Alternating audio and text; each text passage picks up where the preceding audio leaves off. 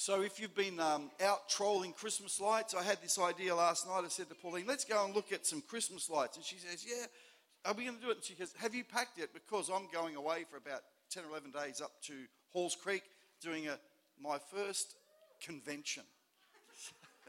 Apparently, it's an Aboriginal convention. So, I've never been to one before, but uh, they've asked me to go up there and do some ministry. So, we're going to remote communities up there. It's going to be great. Please pray for me. But I said to Pauline, you know, let's go look at Christmas lights. It's a romantic thing to do. It's Christmas. And she goes, Yeah, I'd like to do that. And she goes, Have you packed? I said, No, not yet. And so she says, Well, well, you pack and then we'll go. So by the time I packed, I changed my mind. But the thought is what counts. No, it doesn't. I'll make it up to you, darling. Well,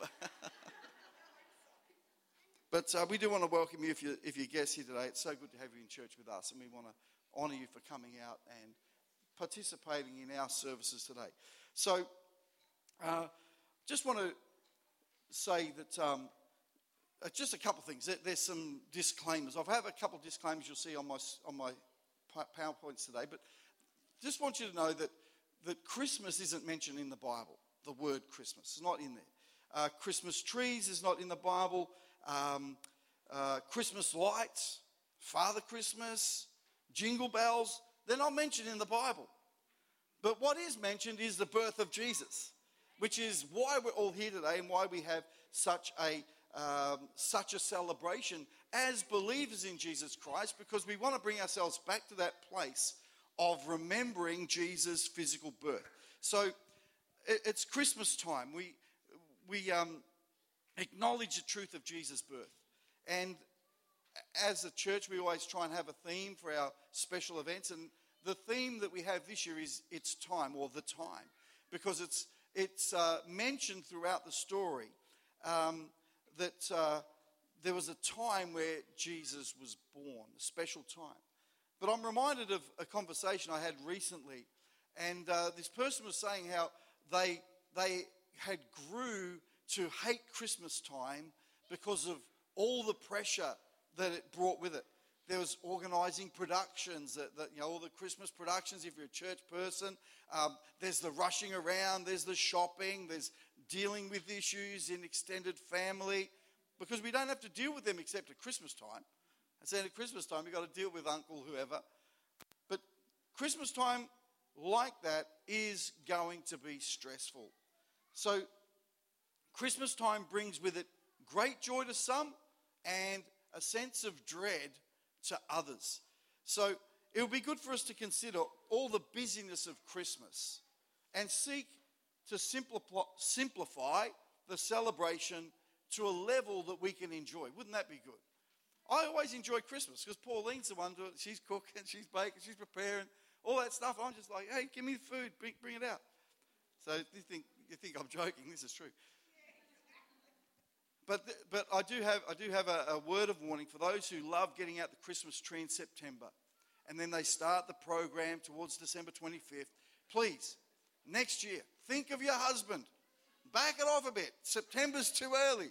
It's like the grand final's over, let's get the Christmas tree out. No, no, no. Calm down, calm it. But I want to just bring some points about this Christmas season. See, God promised the people of Israel and, and all of us as human beings through the ancient prophets that at the set time, at the right time, the Lamb who will bring salvation will be born in a little place called Bethlehem. I just want you to, uh, if you have a chance, listen to last week's podcast because I spoke about Bethlehem and what it means and, and some of the, the history behind Bethlehem. So you can listen to that on our podcast. But for Bible enthusiasts here today, any Bible enthusiasts? There's, there's a few. It goes back to the, the, the, the, the thread goes all the way through the Bible about a, a Savior being born in Bethlehem. But goes to uh, Ruth chapter, uh, chapter 1. It begins to set the scene. The Bible begins to, to set the scene for a Savior, a Messiah in Hebrew, which means a chosen one, to be born as a human in Bethlehem. So we have our modern interpretations of the nativity scene and uh, who's got a nativity scene at home? Uh, we didn't get ours out this year. It's, it's like no Christmas in this house. But, but we have this, we have this uh, interpretation of this serene, calm, beautiful little, like a little hut with, with straw roof and um, you know, uh, Jesus and Mary and Joseph sitting there all calm. But the reality may have been anything but serene. Because if we remember the story, everywhere was full. Travelers were traveling everywhere. Uh, Joseph and Mary had been traveling, and I've done a little bit of research, and, and from Nazareth to, to uh, Bethlehem, where they had to go, is around about four day walk. And I mean, if I was Joseph, I'd be like, man, my feet are sore. I've got blisters where I never knew blisters could grow.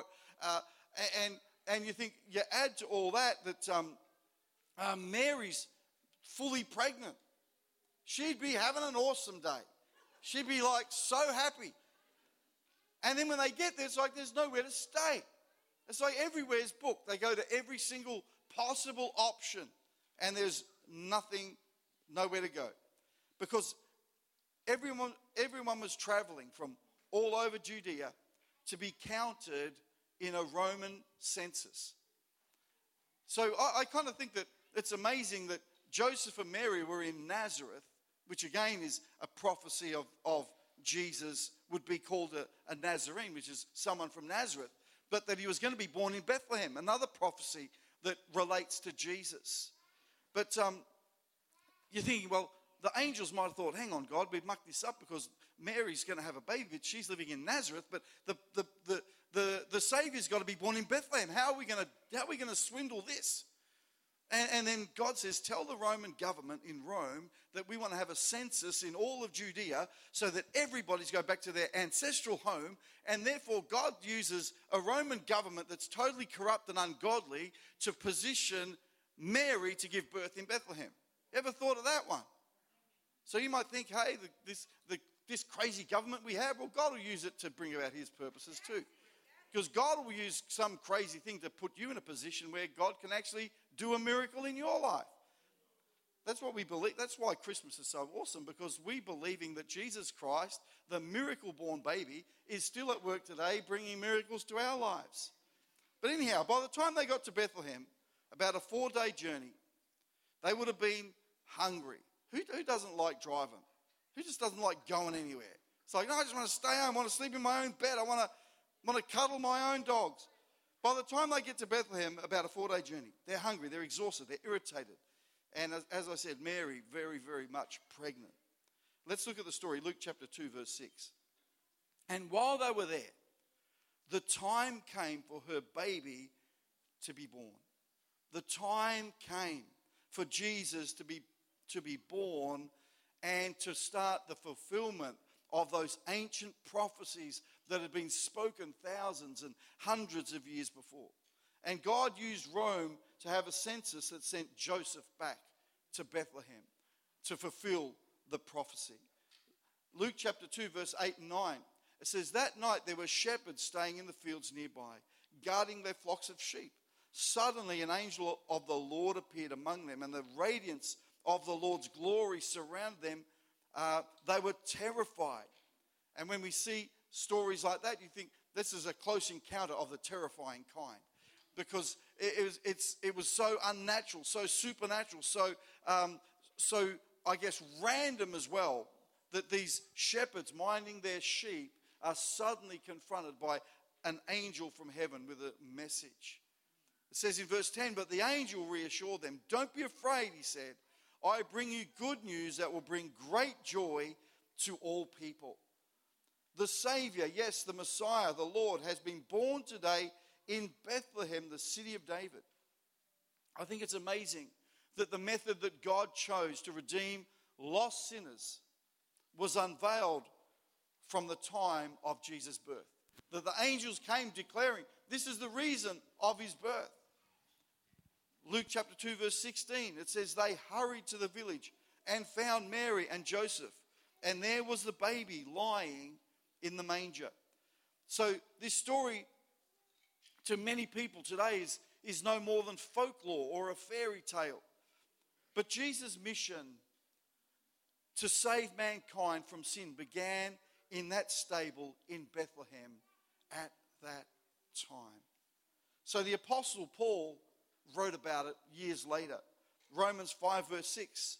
It says, When we were utterly helpless, Christ came at just the right time and died for us sinners. See, the human soul was designed to live in connection with God. That connection was severed, and Jesus' mission was to restore the connection between our soul and God the Father. So, the good news that the angels proclaimed was that through this baby, through this, this little child, everyone could be restored to God. That's what we celebrate at Christmas time. That's what, we, that's what we're remembering is that Jesus Christ came in the physical to save us in the spiritual.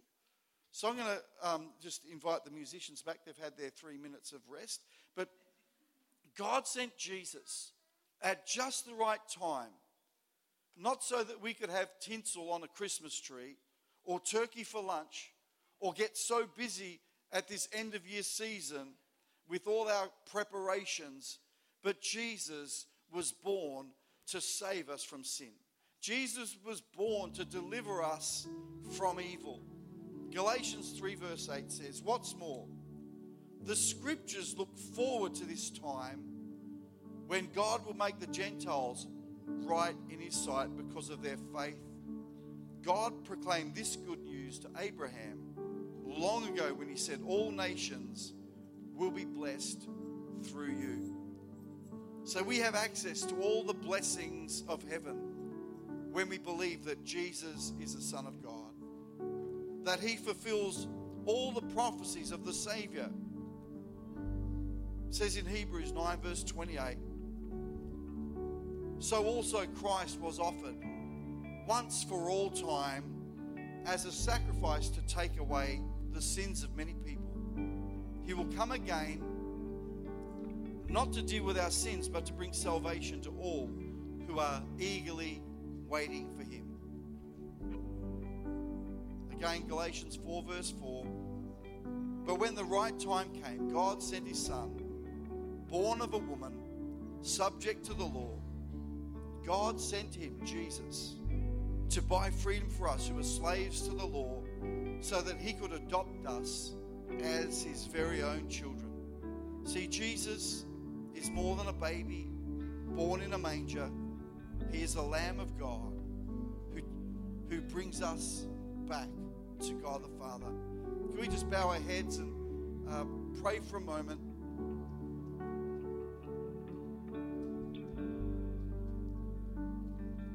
Lord Jesus, we just pray this Christmas season that we may reconnect with God the Father. We thank you for your birth. We thank you that you came to earth to live as a man, as a sin, sinless sacrifice.